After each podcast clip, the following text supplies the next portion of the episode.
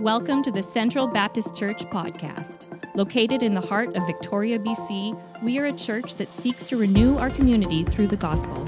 For more information, visit centralbaptistchurch.ca. Our scripture reading today is found in Ephesians 6, verses 10 to 20. Ephesians 6, 10 to 20. Finally, be strong in the Lord and in the strength of his might.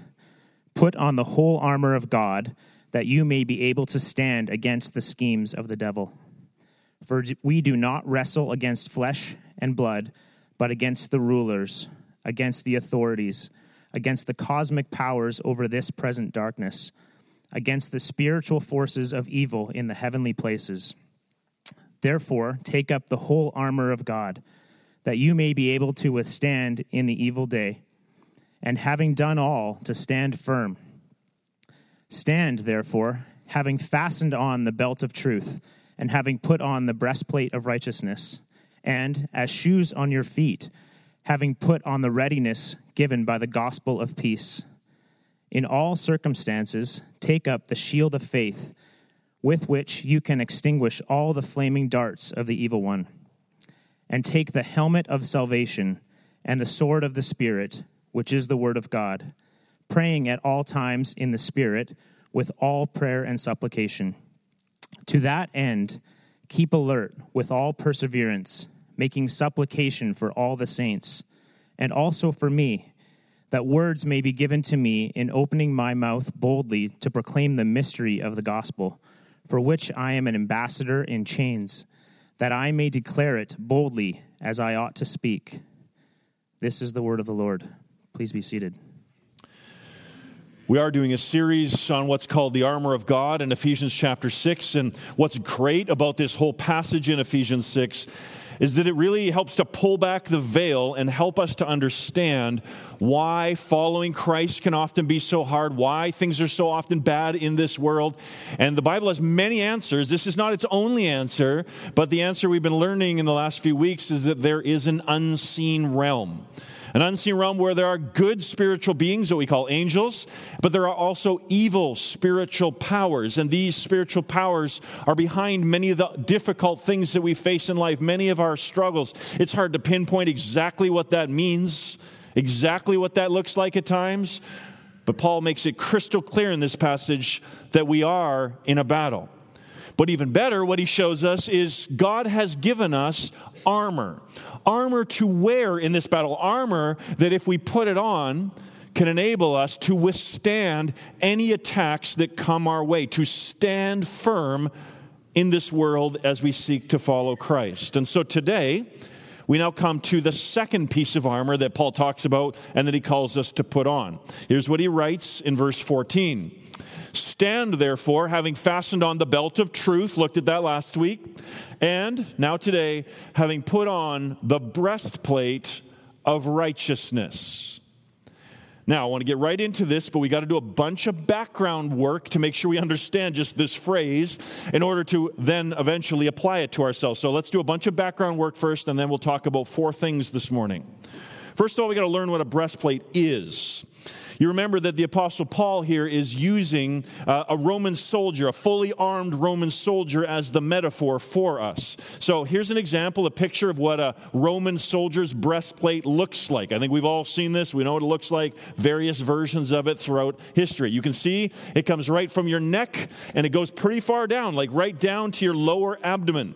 And of course, that becomes very important when you're in battle because it's covering your vital organs, your lungs, your heart, and of course, down in your gut. It's not a good thing if you're in battle and you get your arm cut off. That's terrible, but likely you will live. But if you get a sword through the chest or through your gut, most likely you're done for.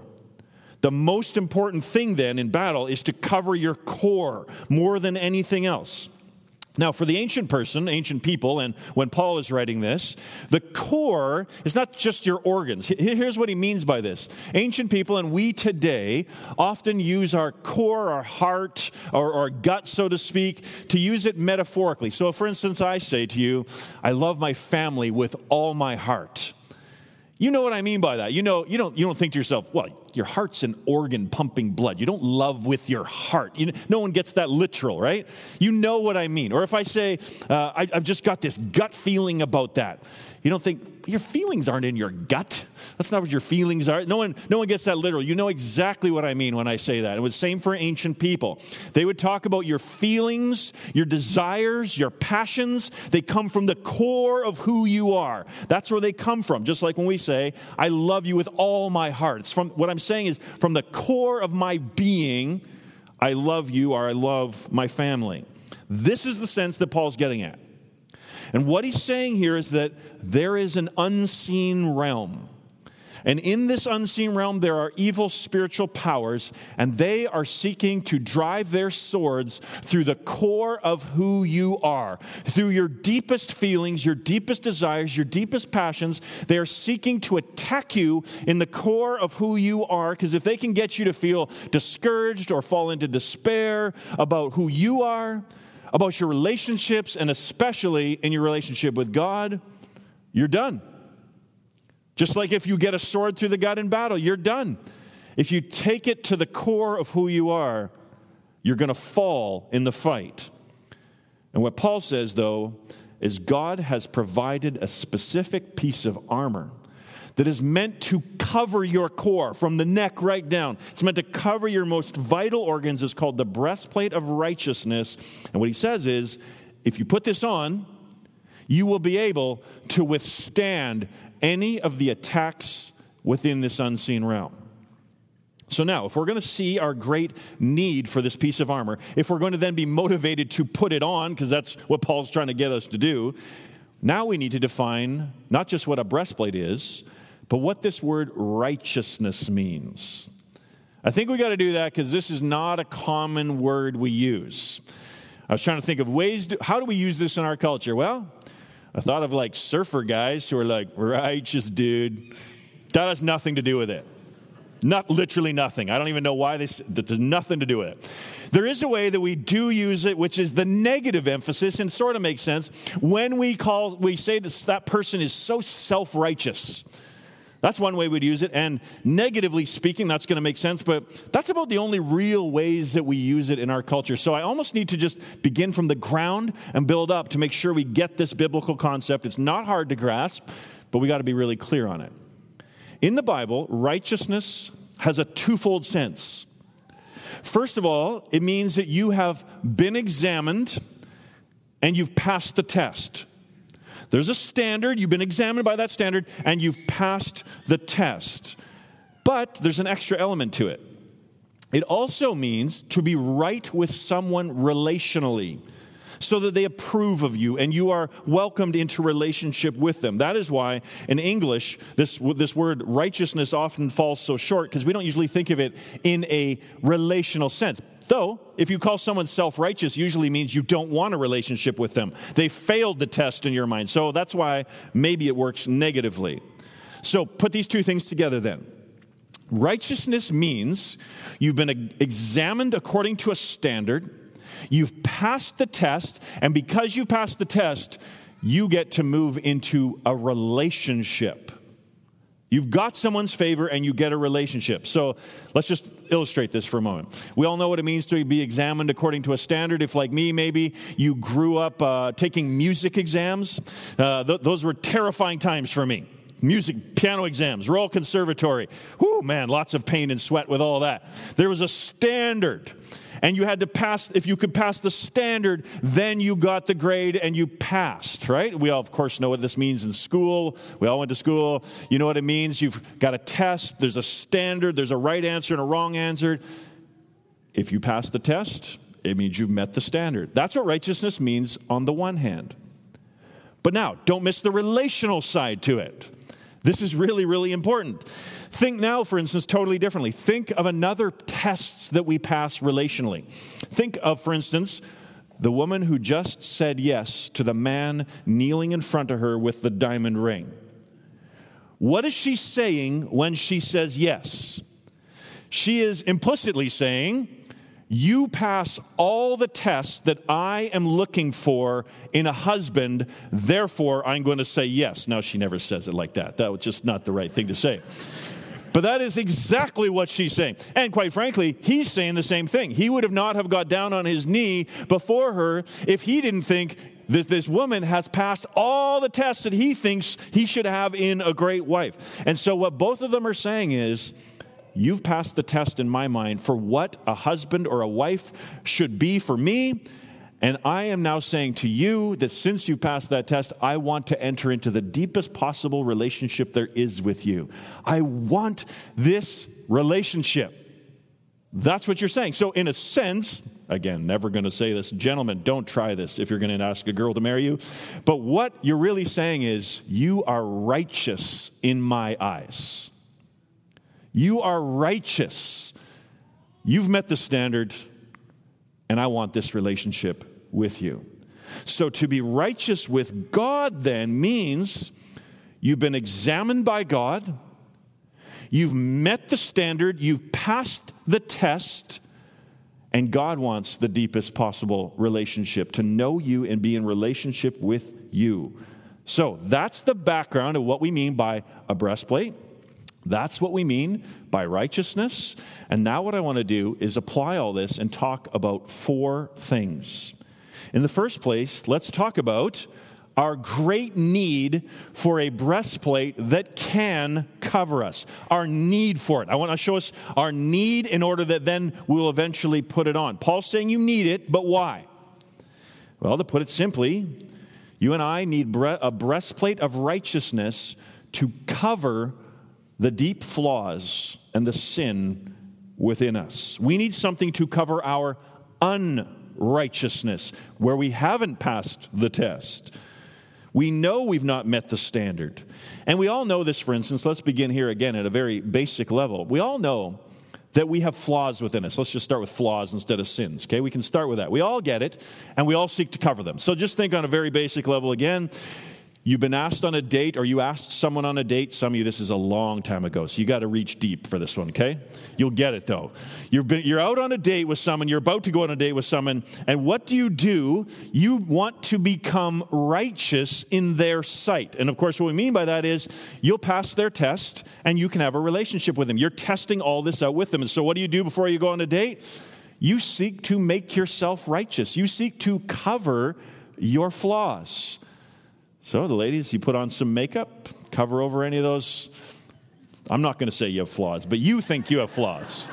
so, you decide for yourself why you put makeup on. I'm not going there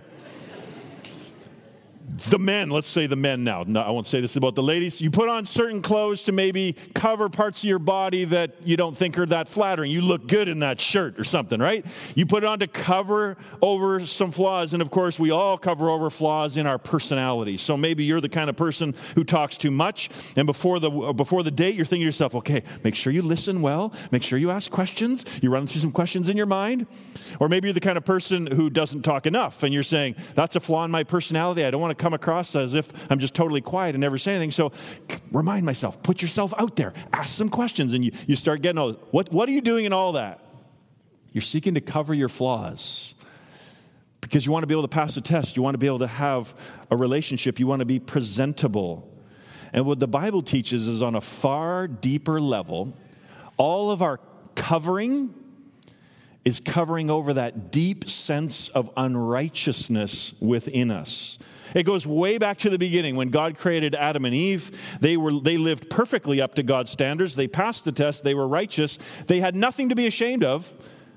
Outwardly, they didn't have to cover up any flaws. And so we read in the garden, they were naked and unashamed. Didn't need any covering at all. No shame. But that all changed one day when they rebelled against God and broke his law. And what was the first thing that happened? Their eyes became opened and they saw that they were naked. And they tried then, their efforts now were they felt shame. And so they took fig leaves, which are these kind of giant green leaves, and sewed them together to try to cover themselves. Which, if you think about it, it's just kind of ridiculous. I mean, like, it would have been really, that's drafty underwear, let's be honest. And you're going to tear it really quick. You better not move too fast, sit down too quick. It's just going to tear. But this is, this is the efforts at covering, covering themselves with fig leaves. And then also, when God comes into the garden, they hide themselves, which is another form of covering. Cover behind the bushes so we can hide because what's really going on? It's not really about the bushes, it's not really about the fig leaves. It's about covering up the deep sense of unrighteousness that they feel within themselves. Now, listen, ever since that day, we've all been sewing fig leaves together to try to cover ourselves and our flaws. We've all been doing this. Or to change the language to Ephesians 6, we try to put on breastplates, to make our own breastplates to cover us. We desperately want something to cover over our flaws, over our, that inner sense of unrighteousness that we feel. Because when we're really honest, we know deep within ourselves that we are not presentable. There's things about us that are wrong. And so we need to cover those over. We know that if others could just read our thoughts, our true thoughts, we'd be in big trouble. And then one of the scariest verses in the Bible probably is Ephesians 4:13 that says nothing in all creation is hidden from God's sight. Everything is uncovered and laid bare before the eyes of him to whom we must give account. So, in the first place, what I'm trying to say is we all have a great need for a breastplate that could adequately cover us, something that could somehow cover our deep failures so that we could actually be approved, not just in the eyes of ourselves in a psychological sense, with others, and of course, ultimately with God. That is our great need for a breastplate that can cover. Now, think with me in the second place about the breastplates we make that cannot cover us. Our attempts to make breastplates, or we could say fig leaves, that we make, but that they don't actually adequately cover us. And so I want to mention two ways that we do this the typical kind of secular way, and we can all follow into this, or religious ways. There's two ways, and I'm going to show you both of them do not work at all. Secular people try to put on all kinds of breastplates to try to deal with that inner sense of unacceptability, unrighteousness, if you will. So, for instance, I mean, on a very basic level, some people just put all their, their focus on their outward appearance. If I can look really well outwardly, that could cover over kind of what's going maybe on inside. I'll look good to the world.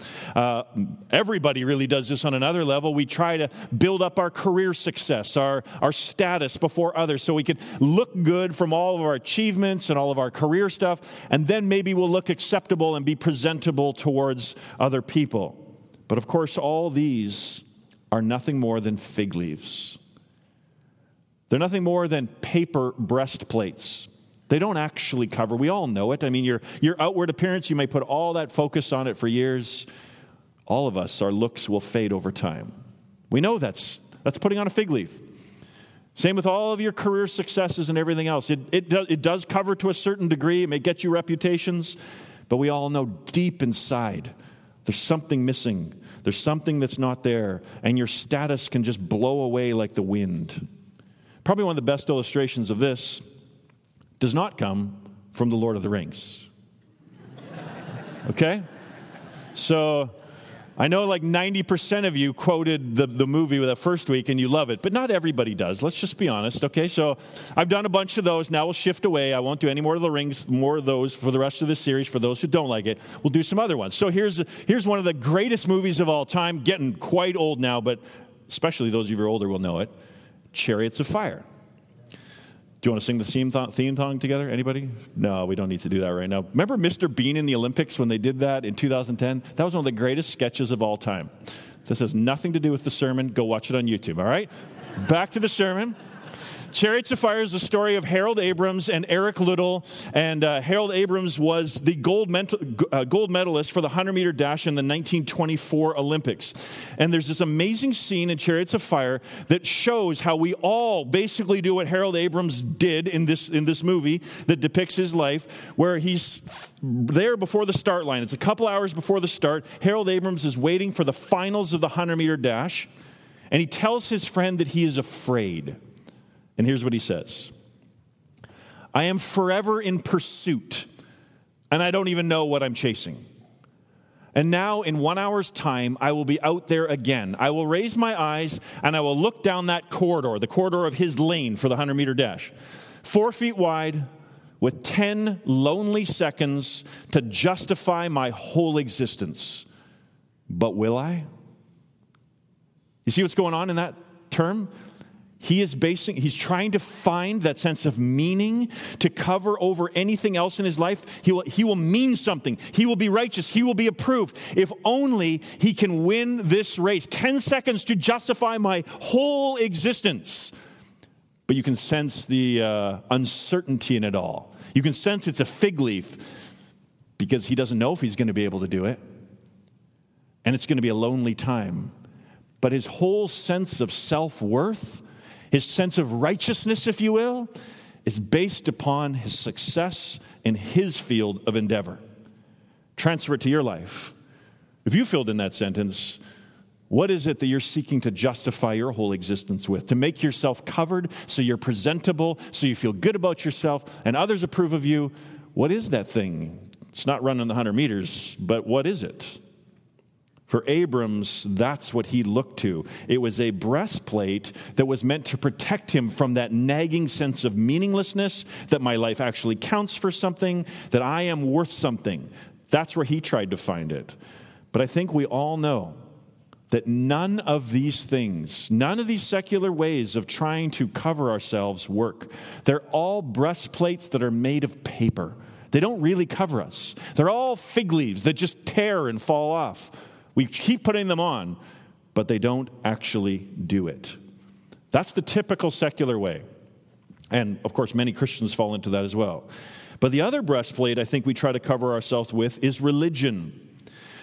People are often attracted to religion, and the people that are often attracted to it, I mean all world religions, is people who come right away to realize, I am unrighteous. I haven't passed the standard. There is something wrong within me, and I got to figure out how to deal with this. And so, where other people might try to say, No, I'm going to try and conquer this feeling that uh, I'm not really unrighteous and I'll build up success and career and all that, other people say, I, I can't fight that battle. But if I could just do enough good things, if I could just follow enough religious observances, say enough prayers, then maybe I could build up enough of a breastplate that I could wear it and it would be able to protect me. I could cover myself. So people, you know, I'm going to clean up my act. T- enough of the party life now. I'm going to church. All right? I'm going to clean up my life now. I'm going to clean up my language. I'm going to try and follow Jesus' teaching.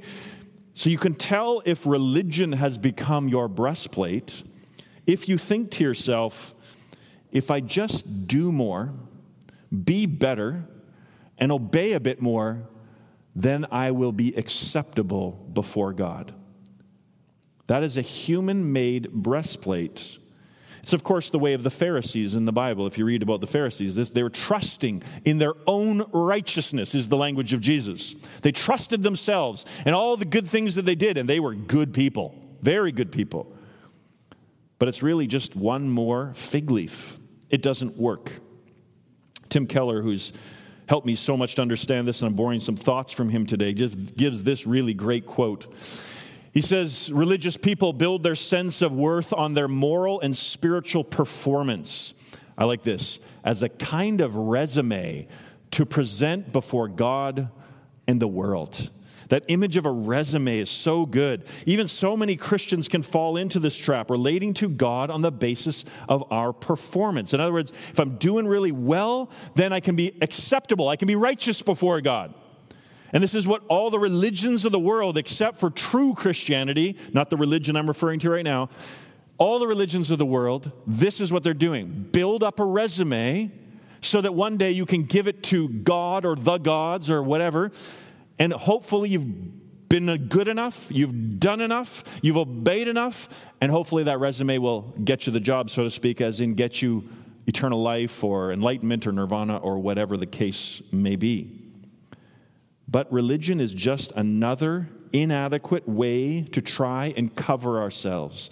It's another fig leaf, it's another paper breastplate, because you quickly realize, if you really think it through, you never meet the standard of approval. Even if you do a lot of good things and your resume starts to build, there's still the opposite. There's the record of all the things you've done wrong.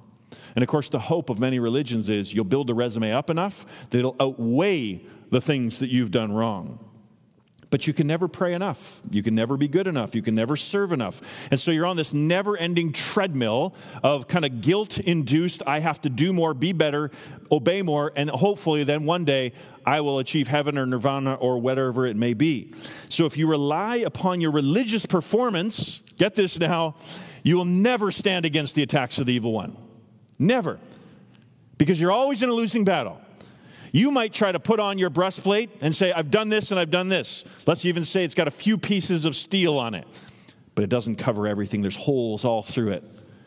Because the evil, ones can just, the evil one can just come along and put his sword into that gap that says, Yeah, but what about that? Look what you did there.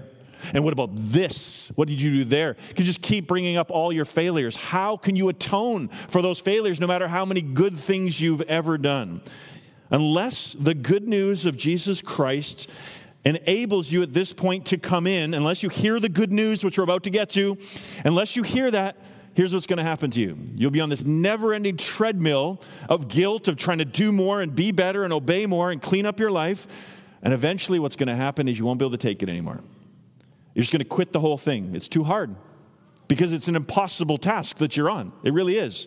It's like uh, that Greek myth of uh, whatever his name was, has to roll the rock up the hill all the time and then it comes down. Got to roll it up again. It's a never ending task. And what so often happens then is people eventually just quit and they say, well, Christianity just never worked for me. But I want to submit to you, you never understood Christianity at all. What I'm trying to do in this point, I hope you're feeling it is to drive you to despair. To despair that you could ever achieve your own righteousness. That's why I'm trying to dismantle all the ways that we do this. Are you, fe- are you feeling any hopelessness? I'm not actually trying to be funny, I'm, I'm joking, but lit, this is exactly what I'm trying to do right now is to take all these ways, all these fig leaves we try to put on and tear them off because none of them work to make a sense I am unrighteous.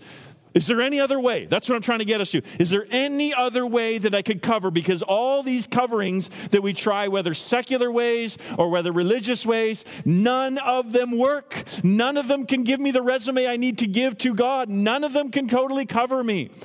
We got to come to the point, if we're going to get why the, the gospel is good news, we have to get to the point where we see the bad news. And the bad news is none of these things can cover us. And if you get to that point, now you're ready to hear the best news you'll ever hear. So let's come to the third point now, and it's this I want to talk about God's breastplate that can fully cover us. We can't create any breastplates that could cover us. Ah, but God has created a breastplate that He's going to give to anyone who wants it for free, and it can adequately cover us. The unique message of Christianity amongst all the religions of the world is there is a way for you to be righteous in God's sight, not by anything you do, but by something that Jesus has done for you. In other words, what you can never do God will do for you in the person of his son, Jesus Christ. We need help from outside ourselves. God must give it to us. And remember, this is God's armor that he gives to us. It's not just armor, it's not even armor that's got God's name on it. No, it's armor that God gives to us. And this is where we are now. So here's the question then What is this righteousness that God gives to anyone who wants to receive it? Answer the righteousness of somebody other than yourself, the righteousness of Jesus. Jesus' perfect righteousness, God gives to you like a breastplate to put on yourself.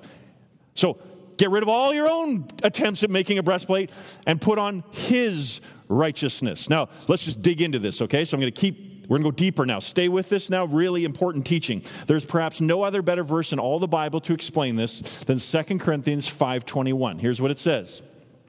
For our sake, he, God, made him, Jesus, to be sin, who knew no sin, so that in him we might become the righteousness of God. Now let's unpack that for a second. What this verse is doing and why it's so amazing is that what Paul is doing here is he's pulling back the veil of what happened at the cross. Not just that Jesus died a terrible, terrible, torturous death, that's true, but in the spiritual realm, something was going on. That verse pulls back the curtain so that you can see it. This verse has been called the Great Exchange because what it shows us is that at the cross, an exchange took place. Jesus got something, and in return, we get something. Okay, so first let's see what does Jesus get at the cross? Answer, he gets our sin and the punishment that comes with it. For our sake, God made him, Jesus, to be sin, even though Jesus knew no sin. God took our sins and put them upon his son. Jesus voluntarily took our sins upon himself and took the punishment that we deserve. So all that all those things we were referring to uh, earlier, all those deep ugly flaws within us, those those sins that we have committed that we would not want anyone else to know about or they do know about, were placed upon Christ. He took our sin that's the exchange to him. He takes it and then he takes the punishment so that our record gets wiped clean. That is good news that we get forgiveness.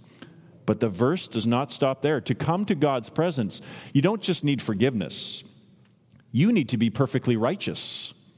You have to meet the standard. So forgiveness gets you to zero. That's great. The debt's gone. That's fantastic. But you need to also be righteous to come into God's presence.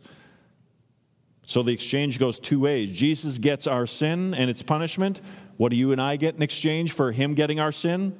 Answer so that we, in him we might become the righteousness of God. What does that mean?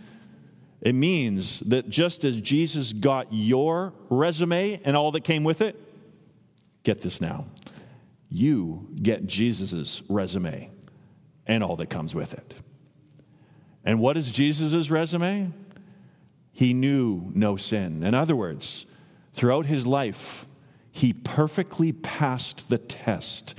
He met the standard of God's law in every single way so that Jesus lived a perfectly righteous life. He earned it.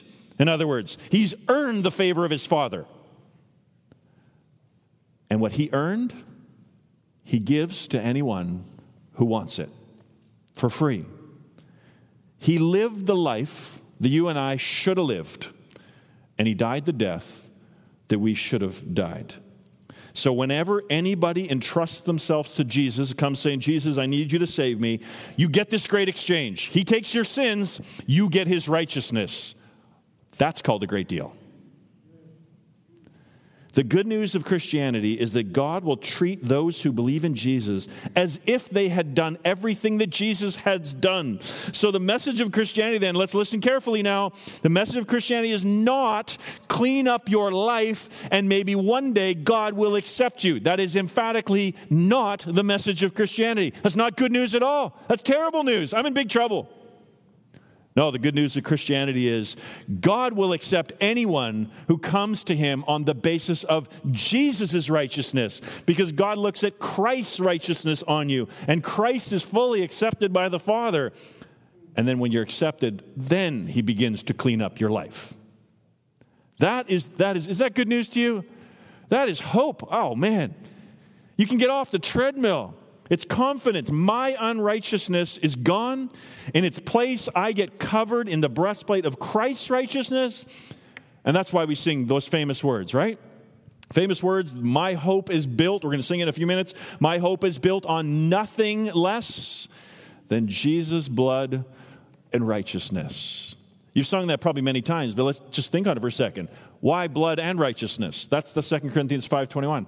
We need his blood because that's him paying the punishment for the, our sins that we deserve. We need that forgiveness to get to zero.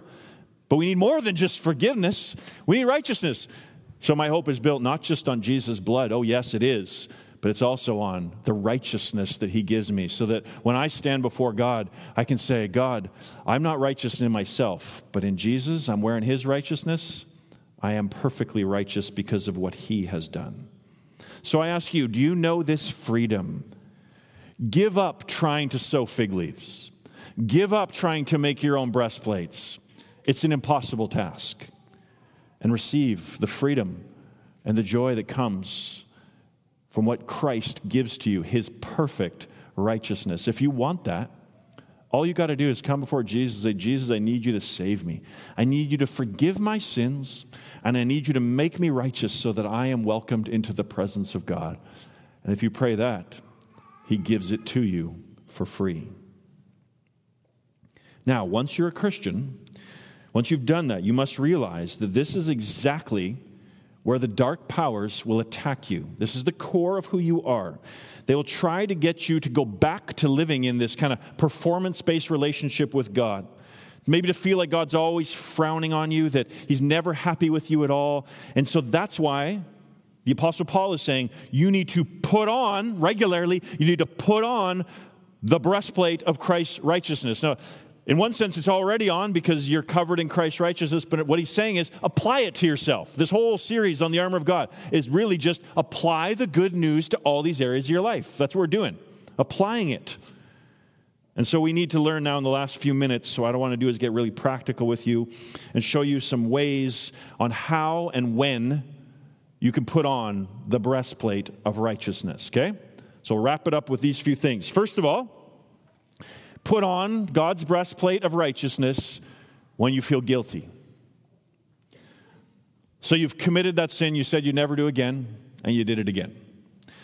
You're sensing the conviction of the Holy Spirit. You know you need to repent of that, ask Christ's forgiveness. But then the devil, the accuser, comes in and he wants to take that good conviction of the Spirit and just put it into overdrive. And so he comes in. How can you call yourself a Christian? You say you love Christ? People who love Christ do what he says. Clearly, you don't love Christ.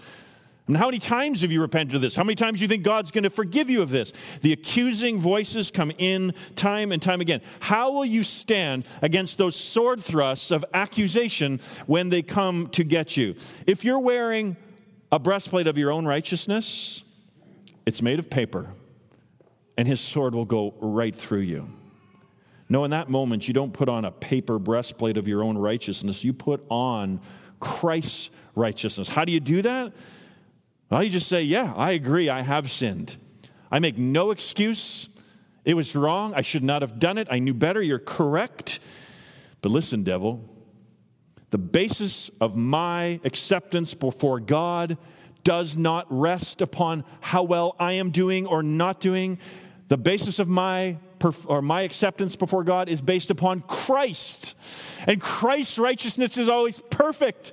It's a, it's a steel, it's a metal breastplate. No sword can pierce it because he lived a perfect life. So my hope is built on nothing less than Jesus' blood and righteousness. That's how you stand against it. That's why we also sing in the song we sang this morning when Satan tempts me to despair and tells me of the guilt within, upward I look and see him there who made an end to all my sin.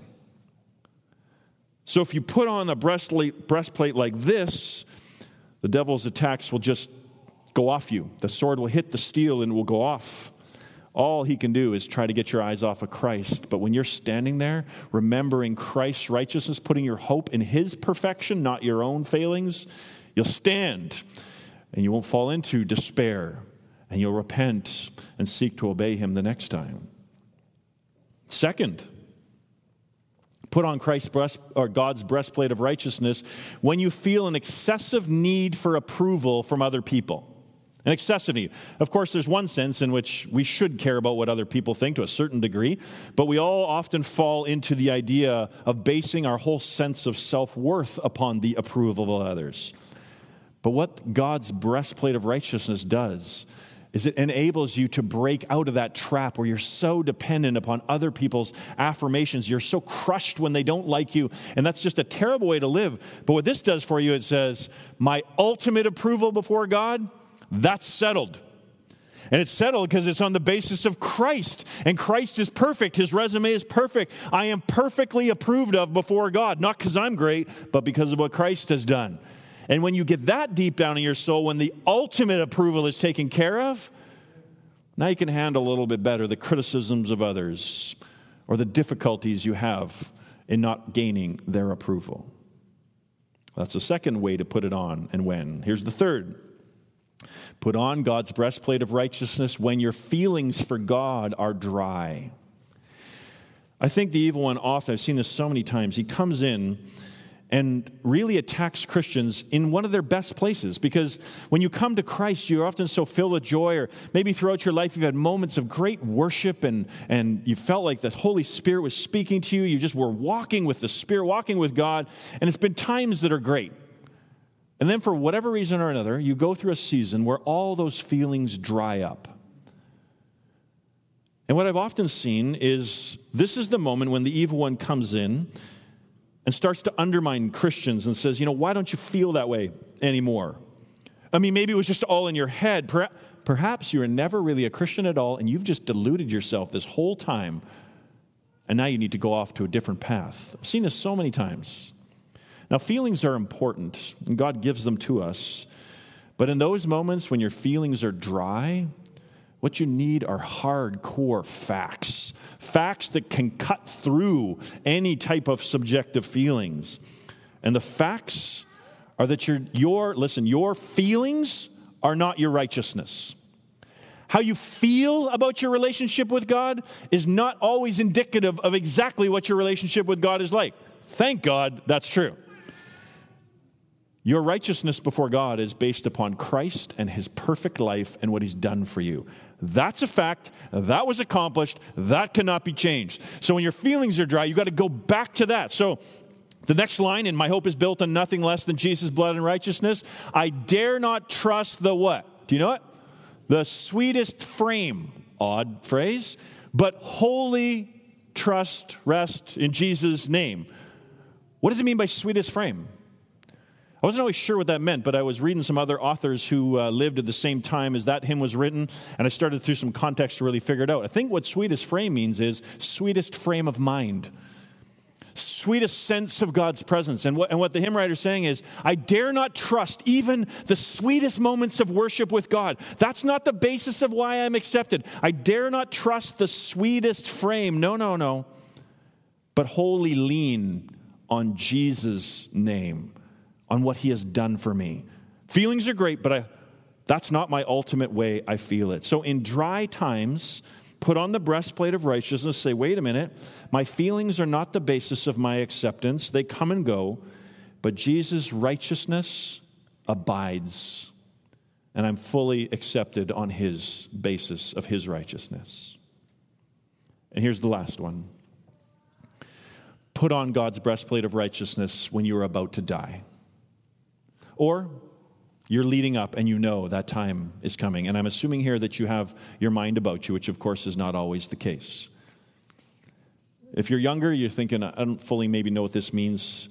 I've learned this primarily through pastoral ministry and talking with people who are literally on their deathbed or they're approaching those times. And here's what I've observed some people, some Christians, die like Stephen when he was stoned to death and Stephen, the heavens were open and he saw Christ, and it was like this just moment of great rapture as he was welcomed into the presence of God. Some Christians die that way, not all. I would say not most. That's only my experience. How what I've noticed is that as people age and then their bodies begin to fail them, they often are spending a lot of time alone because maybe their spouse has passed away, a lot of time in their own minds. And often what happens is they think back over their life. And where I think the evil spiritual powers come in is to remind them of all their failings.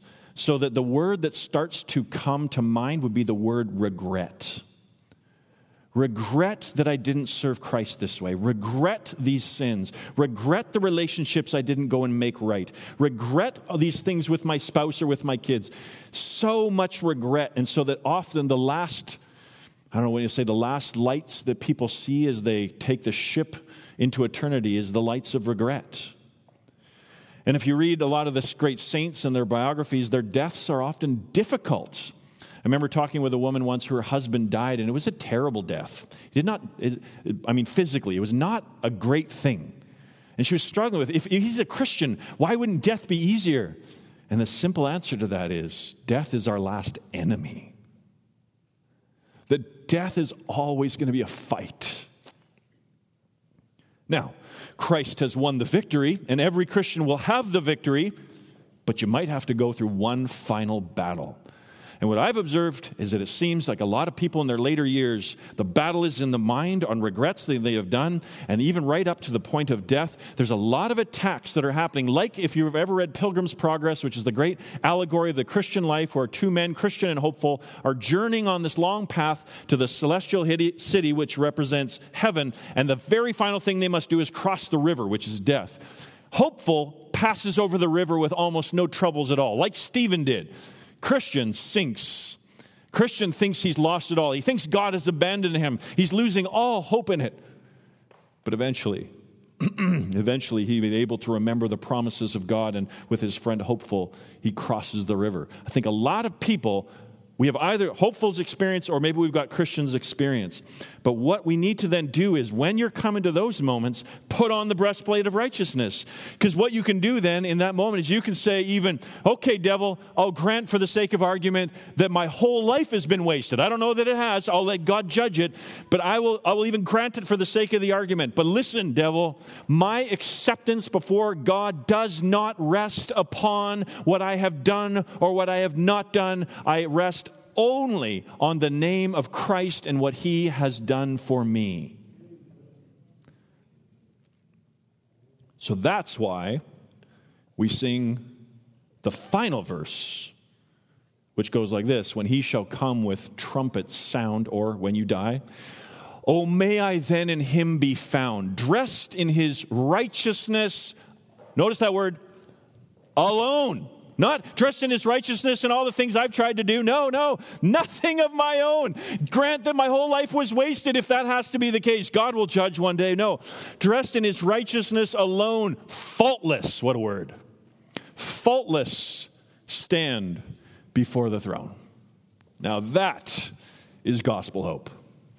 That is putting on the breastplate of righteousness. So, friends, the only breastplate that will cover you is not anything you can make. The only breastplate that will cover you is the one God will give you that Christ earned in living his perfect life and dying in your place. Rest always upon Christ's righteousness. Give up all hope on your own righteousness and look to him, for our hope is built on nothing less than Jesus' blood and righteousness. Let's pray. Maybe even right now, you want to have this, you want to be accepted in God's sight. Let me just give everyone a moment and you can pray after me if you'd like. Say, Father in heaven, I need Jesus to forgive me of my sins. Please, Jesus, forgive me. And then, Father, I need Christ's righteousness so that I can pass the test based on his righteousness and be accepted by you. Father, give me the righteousness of Jesus Christ. Just pray those words or something like that. Father, I need you to save me through what Christ has done.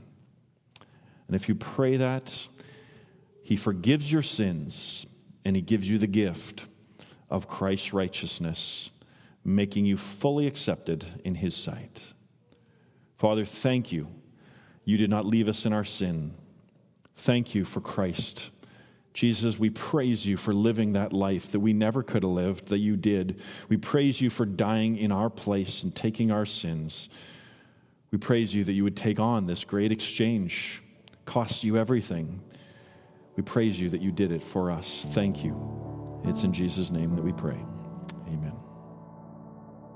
If you were encouraged by today's message, be sure to rate us and hit subscribe on Apple Podcasts, Spotify, or wherever you get your podcasts. To experience other talks, videos, and gatherings, visit us at centralbaptistchurch.ca. Thanks for listening to the Central Baptist Church podcast.